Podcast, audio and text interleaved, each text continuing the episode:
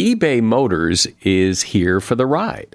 With some elbow grease, fresh installs, and a whole lot of love, you transformed 100,000 miles and a body full of rust into a drive that's all your own.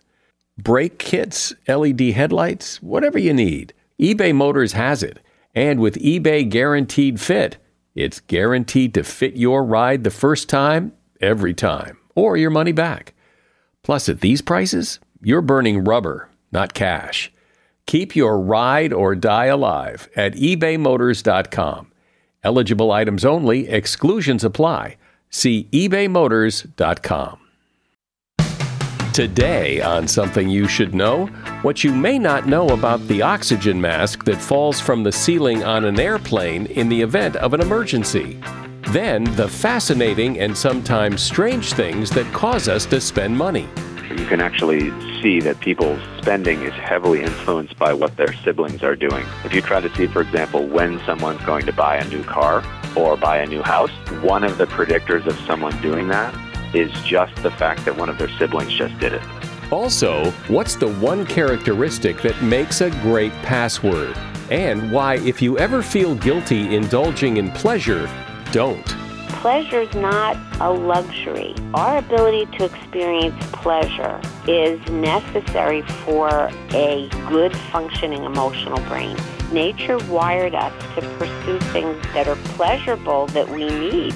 All this today on Something You Should Know. If you have to hire someone, what's the best way? Referrals? Well, maybe that could work. But just because somebody knows somebody who knows you doesn't necessarily mean they're qualified. Or you could pull out that file of random resumes that came in during the last six months. Maybe there's somebody in there. Maybe. Now, if you're hiring, you need Indeed. Indeed is your matching and hiring platform with over 350 million global monthly visitors, according to Indeed data, and a matching engine that helps you find quality candidates fast. As a business owner, I've found that hiring the right people, well, there's just nothing more important. Don't leave it to chance or a referral or a random resume. Use Indeed. In the minute I've been talking to you, 23 hires were made on Indeed, according to Indeed data worldwide. Indeed's matching engine is constantly learning from your preferences. So the more you use Indeed, the better it gets. And listeners of this show will get a $75 sponsored job credit to get your jobs more visibility at indeed.com slash something. Just go to indeed.com slash something right now and support this show by saying you heard about Indeed on something you should know. Indeed.com slash something. Terms and conditions apply. Need to hire? Oh, you need Indeed. Something you should know. Fascinating intel, the world's top experts, and practical advice you can use in your life. Today, Something You Should Know with Mike Carruthers. Hi. I hope you are ready for another fun, fascinating, fact filled episode of Something You Should Know, because I have one right here ready to go. And we start today with flying. Now, whenever you fly, the flight always begins with a safety presentation. And during that presentation, they tell passengers that in an emergency, oxygen masks will fall from the ceiling. You should put them on and breathe normally. But then they always tack on the end of that the fact that the oxygen mask may not inflate, but that it's still working. Well, why don't they know whether or not it's going to inflate? And why do you have to why do you have to tug on it to get it to work? Well, actually, there are a few things about the airplane oxygen masks that you should be aware of. First of all, there there really isn't all that much oxygen. There's only enough oxygen to last for several minutes. The masks are only meant to keep passengers supplied with oxygen until the pilot is able to bring the plane down to less than 10,000 feet, where passengers will be able to breathe more easily. Tugging on the mask is what kickstarts the process and allows the oxygen to flow through.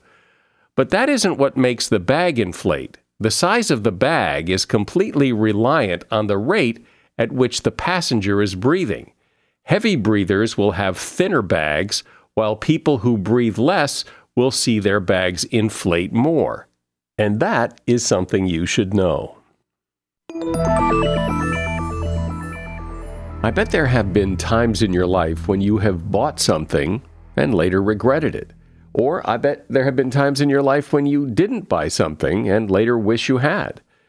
People don't always make smart choices with their money.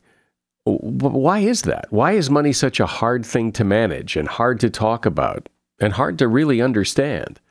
Michael Norton is a professor of business administration at the Harvard Business School, and he's author of the book Happy Money The Science of Smarter Spending and he's about to help you better understand your complicated relationship with money. Hi, Michael. Thank you for having me. So, what made you take a look at this? Why is, is how people spend their money so interesting to you? I think um, it's because uh, people's behavior is so crazy around their money. The decisions we all make, you know, we look back and we say, why did I buy that? Why didn't I buy that? Why am I not saving enough? Money is very emotional, so we can get carried away with our spending. As a psychologist who studies decision making, money is one of those things that we have in our lives that is really important for all sorts of reasons, but our decision making often gets a little off kilter. And I try in my research to understand what's going on. Why do we make the decisions that we do? Well, and I imagine it's different person to person and decision to decision, but in broad strokes, why is it so much trouble? Why is it so hard? Why do we say things like, why didn't I buy that or why did I buy that? What, is there just a, a general sense as to the, what the why is? I think there's so there's two big things that I think we get wrong. One is uh, we believe that more money will make us happier, so we have a very strong theory that, and we can do surveys if we ask people, how much more money would you need to be a perfect 10 in happiness? Everyone will say two to three times more. And it's, it's true that having more money, you know, doesn't make you unhappy in general, but it doesn't solve our problems. So first off, the belief that just getting more money will make us happy is, isn't really true. And then the second big mistake we make, and this is one that's for, for everyone, I think, uh, what we do with the money, we don't always get right. And in particular, people seem to think that if they just buy more stuff, it'll be great. So if I just get a new TV or new shoes or new pants or a new car or a new house, whatever it might be, that stuff will make me happy, really nice stuff. And that's also really not true. So we have, we're trying to earn more money because we think it'll make us happy, and that's not exactly right. And then when we have money and we spend it, we're buying a bunch of stuff for ourselves, and that doesn't seem to be paying off either. We're doing some things right, but those are two big categories that we're kind of missing the mark. But what's interesting is that, okay, so people buy stuff because they think that'll make them happier, and you say, well, no, it really doesn't.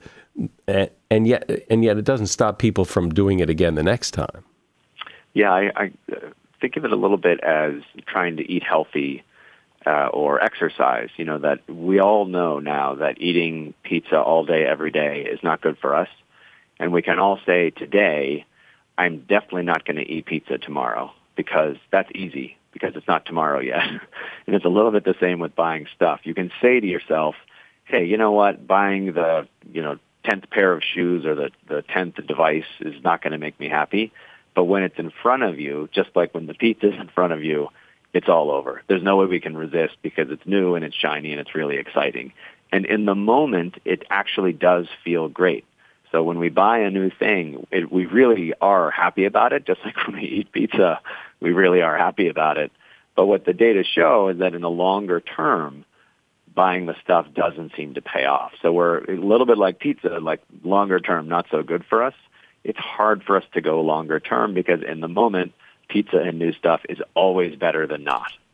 Well, and so uh, you know, I've heard the the conversation about you know, is it better to spend your money on experiences or things? And and there's a lot of talk about how experiences are more fulfilling and more rewarding. But but but don't you? Th- well, do you agree? Absolutely true. So in, in general, and by sometimes people think experiences, they're thinking, you know, well, yeah, vacation's great and but I can't afford to go on vacation all the time because I'm a person. But experiences can be little things too. So instead of buying something for, you know, twenty dollars for yourself, taking someone out for dinner, that's an experience, right? So the, in little ways, experiences can also make us better than stuff. When it's time to make a decision, though, between do we buy the couch or do we go on vacation? And yes, you would say, well, the experience is a better use of your money because you have time to look forward to it. And then uh, after it's over, you can look back on the memories and isn't that great? Whereas a couch is just a couch. But if you really need a couch and you don't buy it, well, then you've got that nagging at you. That can definitely be the case. And, and in fact, thinking about the issue of, you know, does, does earning more money or having more income make us happier? It's, it's not a magical solution by any means, but particularly for people who are struggling to make ends meet, you know, who are actually worried about the roof over their head, their additional income does seem to be associated with happiness. So when money is solving problems for us, then it's a really good use actually of that money. So if you actually really needed a couch, it's not a bad idea to buy that couch. The mistakes that people make is let's get a new couch every three months or let's get 10 new couches because those will be somehow better. That's where we start to get the decisions a little bit more wrong. Isn't there something almost universally good about just having money just in the bank? Not, you're not buying stuff with it. You just know it's there. Isn't that for most people pretty rewarding and a nice thing? It it is, um, but it's not super exciting. Is the problem? So, if we were all smart, we should we should absolutely be saving you know way more for retirement and living very simply right now. That would be economically a fantastic idea, but then we'd be kind of sitting in our house staring at the wall. So we part of the reason that we earn money is because we want to do stuff with it. I don't mean buy stuff. I mean literally do stuff. And there, we know that people are going to use their money to do some things. They'll keep some of it in the bank, which we love, and it's very good for you, as you said. But given that people are definitely going to spend some of it, then we try to say, given that, what can we help people do to spend it in a way that really pays off in happiness? And they're not really just throwing that money away. Because if they're just throwing it away, I really wish you had saved it. But if you're spending it on something that's really meaningful and really important for you or for your family, it might still be, you know, better to have saved it. But in terms of living your life, you know, in line with your values, well, then we might say, well, at least I feel better about how he spent that money. At least he didn't buy himself his fifth pair of something. I don't know if you studied this or not, but I'm wondering at the end of life, when you look back, is it more satisfying to look back at a life that you spent all your money and everybody had a lot of fun, but there's nothing left? Or that you were more prudent and you saved money to leave to the the next generation because you know that's what responsible people do. So if you think about, I mean, family vacations are are a fantastic example. So I'm one of five uh, children. So family vacation was like a sitcom. Basically, we didn't always go particularly well, and for people who have kids, you know, it can get expensive fast. Now, would it have been great in a, in a sense to have invested all of that money over the years, and then there's an inheritance? Maybe, but those vacations that we took, even though they didn't always go perfectly well, those are our strongest memories of our family and and so there's there's a sense in which that using money to buy these kinds of experiences, even when they're a little bit bumpy along the way, as they nearly always are, it still can be a better use in terms of you know did I live a life consistent with my values? Yes, we'd also love to provide for, for people after we're gone, but if that's all we do our whole life, again, if we sit in a room and never see our family because we're busy earning money, at the end of life they might be happy because we gave them a bunch of money, but they would have missed having a parent and we would have missed having a family. So there's a balance, I think, in the middle that some people get kind of right, but a lot of us get a little bit confused along the way. The thing we spoke of at the beginning about how people buy things or don't buy things and then wonder why did I or why didn't I? So it's so is it good advice to when you're thinking about buying something that's relatively expensive, uh, sit on it for a while? for sure, I, and it's true even of small things. So if you're any time actually you, you find yourself reaching for your wallet, or more commonly now, you know, reaching for your phone or credit card, or you could be online, you know, about to press purchase or confirm or whatever the button says. Taking a beat and just thinking, is this kind of like pizza? You know, is this something that is going to feel great to buy? and then for a day I'm going to love it and then nothing? Or is this something that actually really might be meaningful? And it's hard to know sometimes, but sometimes it's not. And so, for example, when we ask people about um, the coffee, how much coffee they drink, people say, well, you know, I go to Starbucks every morning or Dunkin' or whatever, and I get a cup. You know, I get a thing of coffee every day. And we say, you know, do you get it every day? And they say, yes. And we say, we can do the math basically. And we say, do you know you're spending $1,000 a year on coffee? and people say, oh, I didn't realize that. We say, is that how much of your income you'd like to spend on coffee? And people say, of course not. That's way too much. And we say, could you go to a coffee every other day? And they say, sure.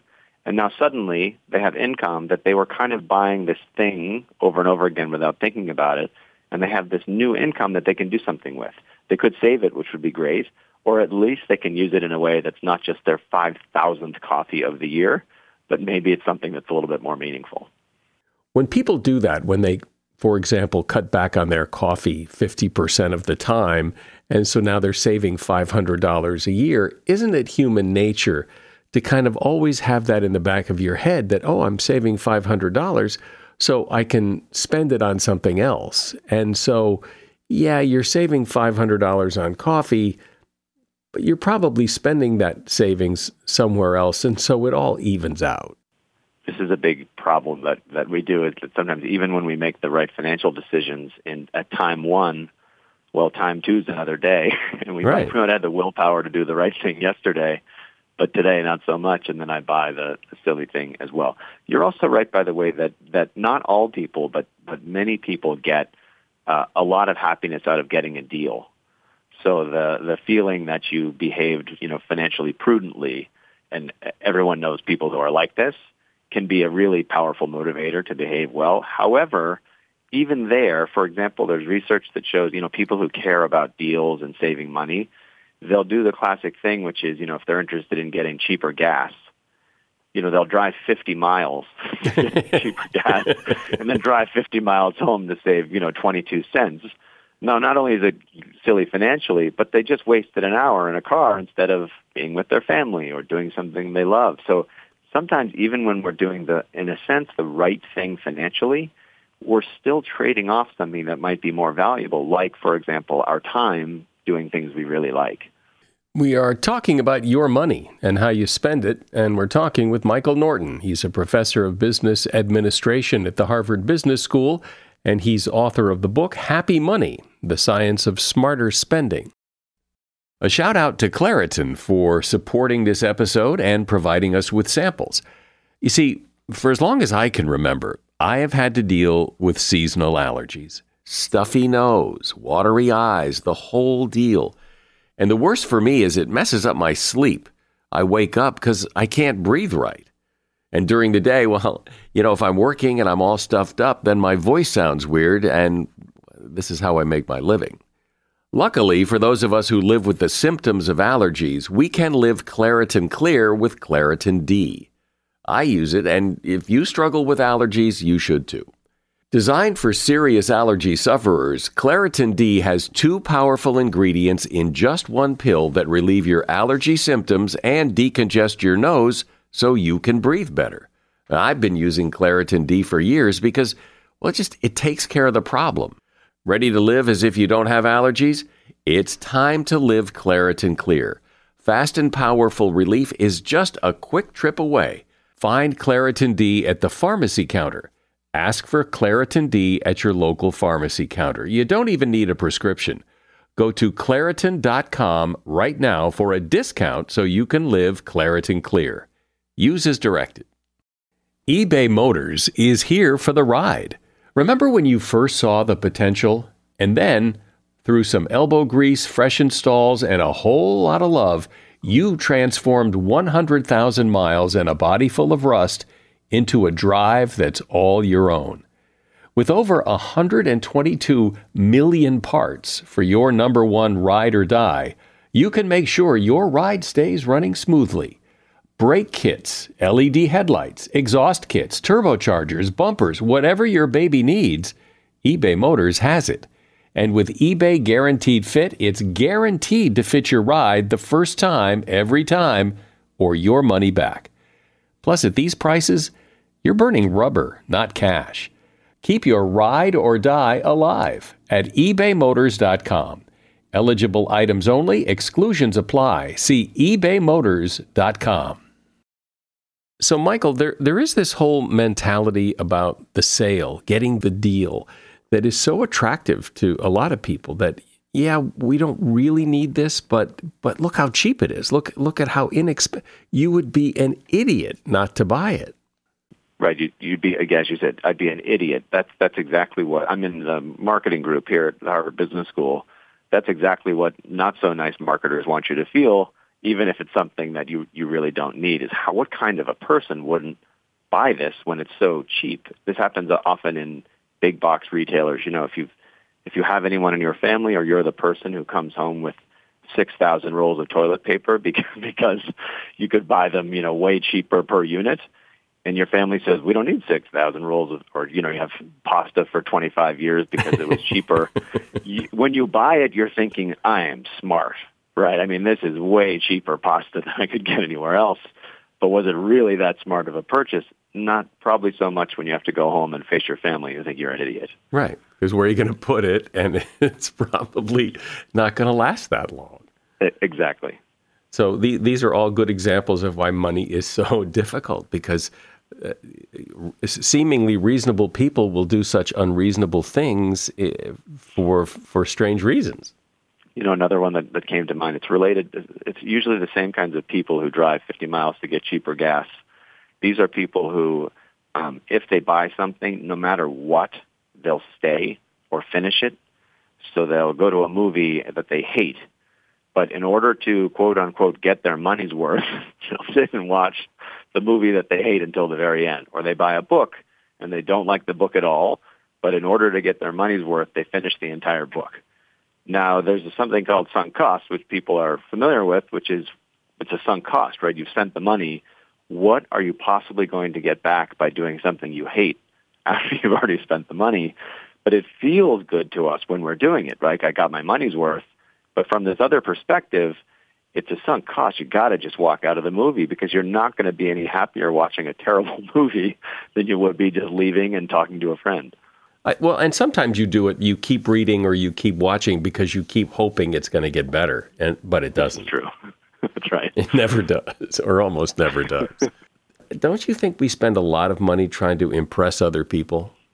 It's huge. I think uh, you can actually see that that people's um, spending is heavily influenced by what their siblings are doing. So if you look, if you try to see, for example, when someone's going to buy a new car or buy a new house, one of the predictors of someone doing that is just the fact that one of their siblings just did it. So you can see, you know, that there's a random thing when we all buy cars and things like that.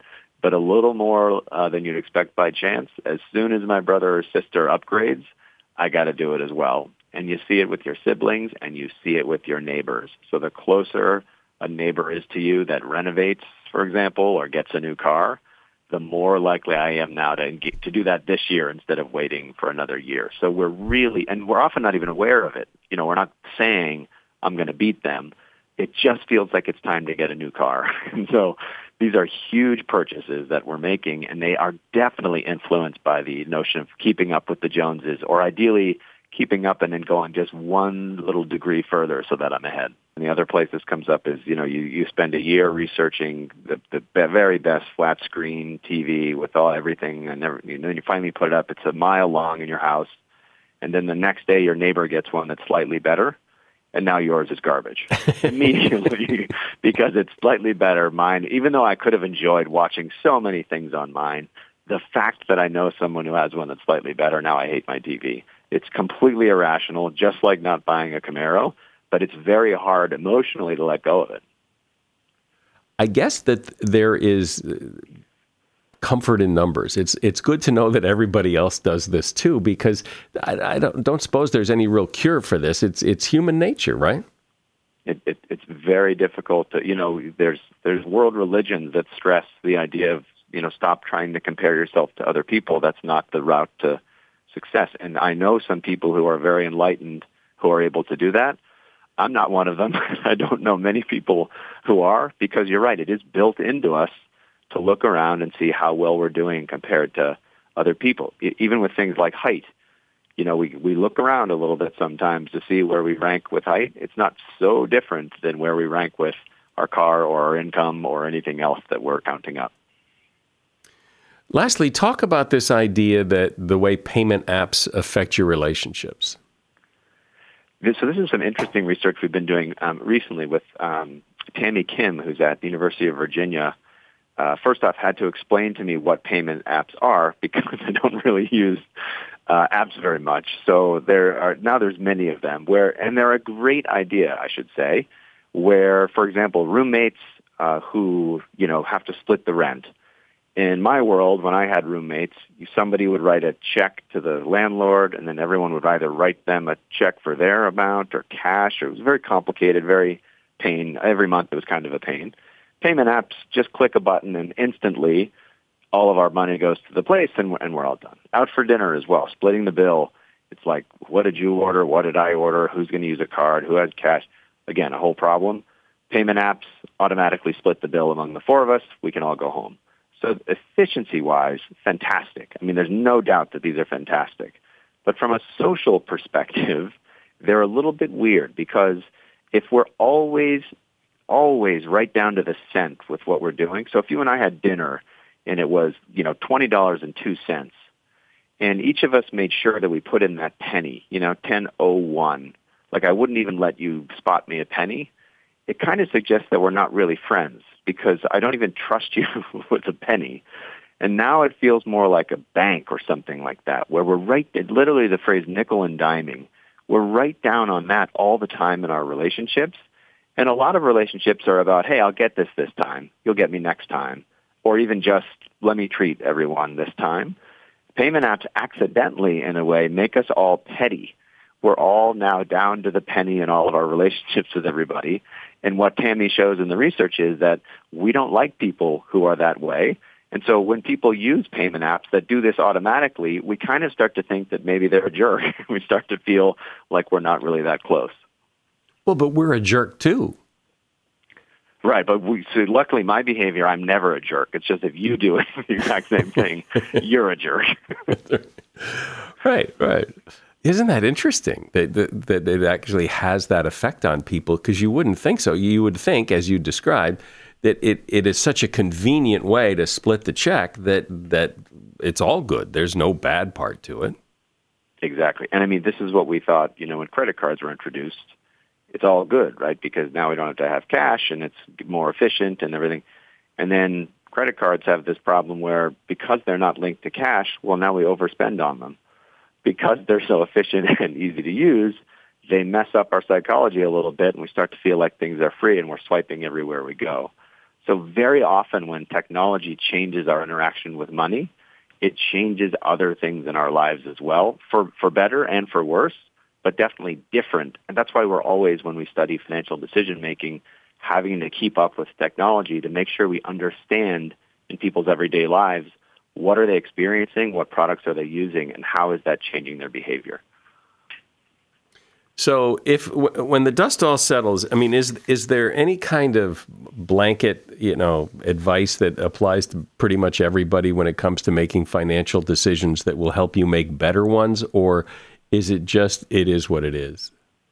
I would say so. We have encouraged people to do this actually, and it's very easy to do. And, and I'll I'll warn anyone who does it; it can be very painful your credit card statement that comes every month, many people actually don't look at the purchases at all, uh, believe it or not. They just pay the bill and send it off. Some people look at the purchases, but more sort of for accuracy. You know, the, let me look at the big ones and make sure that's something I bought. What we encourage people to do actually is, and, and you can do it online, but printing it out actually is pretty helpful. Print out your next credit card statement and actually go through the purchases and think about them just for a sec and you can ask yourself a bunch of questions. One is, do I even remember that? You know, I, I bought that thing, I forgot. Well, that probably wasn't something really meaningful. And you can go all the way down the list to think about was that a good purchase or not? I'm not sure. And you can bucket them. So you can start to say, well, how much did I spend on stuff for myself last month? And then you can start to say, wow, 50% of everything I bought was stuff for myself. Is that really the kind of spending that I want to engage in because of my values or because of what's important to me. And if not, you can say next month, let's do 40. And then after next month, you can print it out again and see how well you did. So it's painful because it shows you who you are and me too and all the dumb things we do with our money.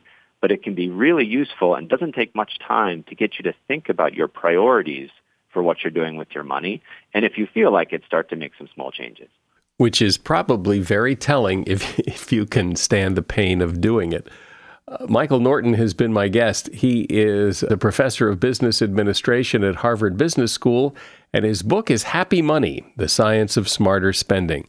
There's a link to that book in the show notes. Thanks, Michael. Perfect. Thanks, Mike. As a listener to something you should know, I can only assume that you are someone who likes to learn about new and interesting things and bring more knowledge to work for you in your everyday life. I mean, that's kind of what something you should know is all about. And so I want to invite you to listen to another podcast called TED Talks Daily. Now, you know about TED Talks, right? Many of the guests on Something You Should Know have done TED Talks. Well, you see, TED Talks Daily is a podcast that brings you a new TED Talk every weekday in less than 15 minutes. Join host Elise Hu. She goes beyond the headlines so you can hear about the big ideas shaping our future. Learn about things like sustainable fashion, embracing your entrepreneurial spirit, the future of robotics, and so much more. Like I said, if you like this podcast, something you should know? I'm pretty sure you're going to like TED Talks Daily. And you get TED Talks Daily wherever you get your podcasts. What could be bad about pleasure? Pleasure's good. Yet, it seems a lot of us have this weird relationship with pleasure, that somehow pleasure is bad. I mean, how many people don't take a vacation? I bet you thought at some time in your life that it would be great to go to a nice restaurant or get a massage or something, but you didn't because you felt guilty or thought if you did it, you would feel guilty. Well, it turns out that pleasure is not just a luxury. It isn't the dessert after the meal. Pleasure is absolutely necessary. Dr. Nan Wise has been helping people to indulge in pleasure and feel good about it. And she's about to help you too. Nan is a psychotherapist and author of the book Why Good Sex Matters. But our conversation's not about sex, it's about all human pleasure and its role in your life. Hi, Nan. Thanks for being here. And thank you so much for having me. So, this idea that pleasure for its own sake is somehow bad and that you're uh, I, you're a more virtuous person if you deny yourself pleasure. That makes you a better person. Where did that come from? Well, we are a nation that was settled by Puritans and Protestants, and there's a real difficulty with people implicitly having these attitudes that somehow pleasure is bad, but pleasure gets a bad rap, and what we need to do is accomplish and work and do and all of this other stuff. And I think what's happened is that over time, because of the way that we're living, we are less and less able to experience the pleasures that I call healthy hedonism, the things that are good for us, good food, good company, good connection, and intimacy across the board in our lives is missing as we get so distracted by the ferocious pace of life, and it actually derails the wired in emotional brain. Well, and it seems as if there is this underlying message that yes, if you want to have pleasure, it only comes after it's dessert comes after dinner, after you eat your broccoli, that you can go on vacation after you've finished this work, that it's a reward that comes and you've got to earn it rather than being something that you should do just because you should do it. And that's a big piece of the whole puzzle, which is pleasure has a bad rap. And pleasure is not a luxury. Our ability to experience pleasure is necessary for a good functioning emotional brain. Nature is not stupid. Nature wired us to pursue things that we that are pleasurable that we need, such as food, connection with other people, intimacy, air, safety, all of that. And generally that works pretty good, except if we're pursuing food and it's a bag of Doritos, it tastes good, but it's not good for us. So we've become derailed and we are, for example, looking for social connection and we spend hours on social media getting our emotional systems all tweaked by dopamine, which makes us crave and want, but it's not satisfying. And what we really need is contact with other people. We need to be in the room with people. We need to be connected emotionally, intimately. We kids need to play, rough and tumble play in the playground, not to be plugged into devices. And so it's really important that we understand that. So the lack of being able to experience pleasure is a symptom of anxiety, depression, and stress, as well as a contributor. It's not pleasure is not a luxury; it's a necessity for for us to learn to have healthy hedonism, to eat food that's good for us, to to play in ways that are good for us, to connect with people in a way that's satisfying I'm hearing what I think people could perceive as a bit of a mixed message here because you're saying, you know, you should have pleasure, eat food that's good for you. Well, that that is the opposite of what some people think would be pleasurable food is food that is good for you. Pleasure would be that greasy, juicy burrito, it, it, not food that's good for me. And and when you say, well, we're we're spending too much time on social media, many people think you know going on Facebook is pleasurable. So I can see where people would hear this as a mixed message. And so, would you please rectify that? That's a great point. So we need to make a distinction between what I would call healthy hedonism, things that feel good and are good for you, versus things that we do that might feel pleasurable but have the price tag of keeping us, for example, eating, eating, eating, eating, social, social, social media, they're not satisfying. So it's not a value judgment on my part, but it's really looking at why we get derailed into seeking things in a way that's unhealthy for example, being out of balance with spending too much time on social media or not being able to regulate our emotions enough to regulate our body weight. You know, all things in moderation, as my dad would say, including moderation. But if you look at how often we are seeking things that are we experience as pleasurable but not satisfying, that's a sign of our emotional systems being out of balance. So tell yeah. me how to make that distinction. How do, how do I look at something and decide, well, this is good pleasure or this is bad pleasure? That's a great question. And I think the answer more and more is about really paying attention to our bodies, the sensations in our bodies. And when I work with clients, a lot of the time, no matter what they've come in for, whether it's a, a problem with mood or a sexual dysfunction, and I say, what's going on in your body? And they look at me like I'm crazy. People are so in their heads that they're not really paying attention to the cues that the body gives you. If you eat food and you're really paying attention to your body, and you're noticing the sensations as you're eating, you're more likely to stop eating before you have overeaten. You also will be more attuned to when you eat or when you, for example, um, move your body. The things that feel good are going to be registered if you pay attention to your body in a much more nuanced and consistent way. As we discussed, though, pleasure is often the reward. Finish your homework, you can watch TV. Eat your dinner, you can have dessert. That we first have to earn it. And so if we don't do that, if you're suggesting that we have pleasure uh, just for the sake of having pleasure, well, how do you insert it into your life when you're used to inserting it into your life as the reward for work?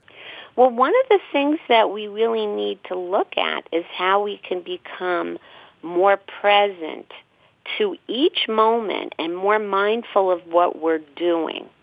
And if we do that, we can actually experience pleasure all throughout the day. We can experience pleasure in being engaged in our work. I'm having a great time talking to you right now. This is fun for me. I'm here, I'm in it. When we're in the moment and we're not so distracted, and this is one of the very bad things about what they call continuous partial attention. You're looking at your phone, you got your computer, your your attention is spread all over the place. And it's even hard sometimes, even if we're not distracted with the phone or a computer, to take our minds that go off in all sorts of different directions. And believe me, I have a mind like that. My whole family suffers from anxiety. So I needed to learn how to teach what I myself need to know, how to be able to harness attention and learn how to enjoy and savor everyday life and not have to wait to dessert to have fun. So give me an example. Well, when you are going through your day and you start to pay attention to, okay, what's on my mind? What's in my emotional weather? Okay, how am I feeling in this moment? I'm thinking about blah, blah, blah. I'm feeling a way. I might be you know, feeling a little depressed or a little excited or a little anxious, and what's going on in my body. And then you notice the sensations in your body. What you've done is essentially become mindful more of your own experience. And then what you can do is whatever you're doing, whether you're writing a story or whether you're interviewing somebody or whether you're going to work and selling things in the store, you can take your mind from the wandering, because that's what minds do. You can bring it to the moment, and then you can facilitate some of the things that actually do give us pleasure. Being present, connecting with people, even small conversations with people during the course of the day with strangers has been shown to improve our mood and make us feel better. So it's really about harnessing attention to be more where you are and see the possibilities for play and fun even in your work. How do we know this is this is so? How do we know? I mean, this sounds great that we should be, but but what's what's the evidence that the the payoff is there? Well, when you're talking about what's effective for giving people more joy and more pleasure, there have been studies that have been done. For example, Marty, Marty Seligman, who was the past president of the American Psychological Association, um, he has a lot of studies that are about what gives people joy, what gives people pleasure. One of the things that's been shown is when people pay good attention when they're present and they become able to find things that engage them and things that give them meaning.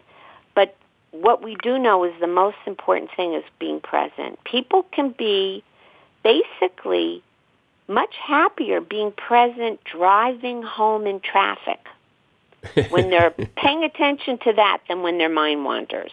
So let's talk about sex for a moment because it is in some ways, you know, the ultimate physical pleasure and yet it is also very taboo. Do you see a, a change? Is it becoming less taboo? Is uh, sexuality not so naughty anymore? When you look at it, I say we kind of live in a lewd, prude nation. So we have like, we talk about sex, we're obsessed about sex, but we still do a lot of shaming of people. Like there's something on The Bachelorette this, that's popping all over social media, which I now have time to look at because it's part of my job. So we have a very ambivalent relationship about sexuality. And yes, people are still very uptight about it. And I'll tell you how I know. When I go through the world, I assume that people are somewhat comfortable with sexuality because I am. But when I talk to people and I tell them what my book is about, they start giggling and they, they start making kind of sort of either jokes or they kind of make comments. Even in my own psychology department, when I was doing my PhD, when I went back to school at 50 to study neuroscience, uh, one of my colleagues saw me outside the building and yelled across the way, hey, you sex maniac. And I don't think that he was trying to shame me, but I think people get so uncomfortable. And if you look at it in the psychology department, ostensibly where we're supposed to be, you know, kind of experts on human behavior and all of that, that people giggle and and I'm talking about the faculty members. I think the graduate students were better about it. So I think people are deeply uncomfortable, almost as uncomfortable talking about sex as they are about money, or maybe they're more uncomfortable talking about sex. I'm not sure. Well, I like this message of because you're kind of giving people permission and with some research to back it up to enjoy yourself. Just enjoy yourself. The the cascade of the good kinds of neurotransmitters and peptides through the best antidepressant is social joy in relationships.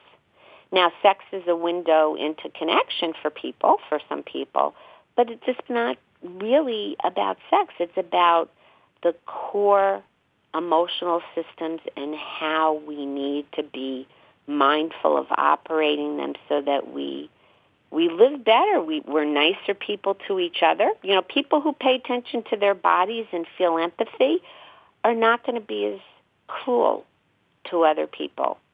You know, it's really about feeling nature, feeling our, our reactions to things can be very helpful and very informative. So, indulging in pleasure is good. And although that seems obvious, uh, we often don't act that way. Dr. Nan Wise has been my guest. She's a psychotherapist and author of the book, Why Good Sex Matters. There's a link to that book in the show notes. Thanks for coming on and talking about this, Nan. My pleasure. It's been a lot of fun. You've asked some very interesting questions that make me think, which is fun. I like to think. If you want to create a secure password, make it long. One of the best ways to do that is to string several words together to make a phrase. For example, bottle baseball shark trophy. Why is it good? Well, it's easy to remember Bottle Baseball Shark Trophy, but it's also hard to hack. An 11 character password will take three days at a thousand guesses per second to hack. The same system will take 550 years to crack Bottle Baseball Shark Trophy, which is 25 characters. Using symbols and numbers may make your password a little more secure, but not much. Length is what counts. And that is something you should know. We have had several very kind and complimentary reviews about this podcast posted on Apple Podcast lately, and you are free to add yours to the list. I'm Mike Carruthers. Thanks for listening today to Something You Should Know. The Bigger Pockets portfolio of podcasts are worthy of your investment. We're having a real conversation as real real estate investors. New episodes available every day. It's important to buy where it makes money and not necessarily where you want to travel to. Bigger Pockets, On the Market, Rookie Real Estate, or Money Podcast. The purpose of flipping is to create more cash so then you can reinvest into other types of properties. The Bigger Pockets Podcast on YouTube or wherever you listen.